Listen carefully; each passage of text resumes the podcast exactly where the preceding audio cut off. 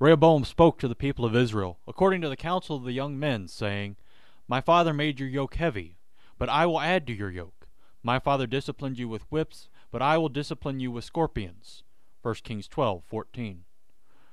Rehoboam, Solomon's son, reigned in Solomon's stead after his death. Like his father, Rehoboam had problems with Jeroboam, son of Nebat.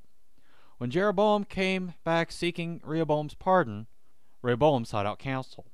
His older advisers, who had served his father, told him to grant the pardon and save the kingdom. He turned to his friends, all around his age. They told him, make it tighter.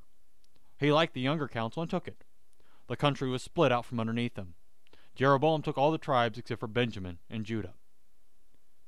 Rehoboam should have listened to Moses and his exhortations to listen to the voice of age. But how often do we take the road of youthful exuberance that goes even against common sense. Not too many times. St. Paul writes about this in his seventh chapter to the Romans. It's an issue with authority. We want to have our own authority and rid our lives of all others. We take pride in ourselves and our viewpoint.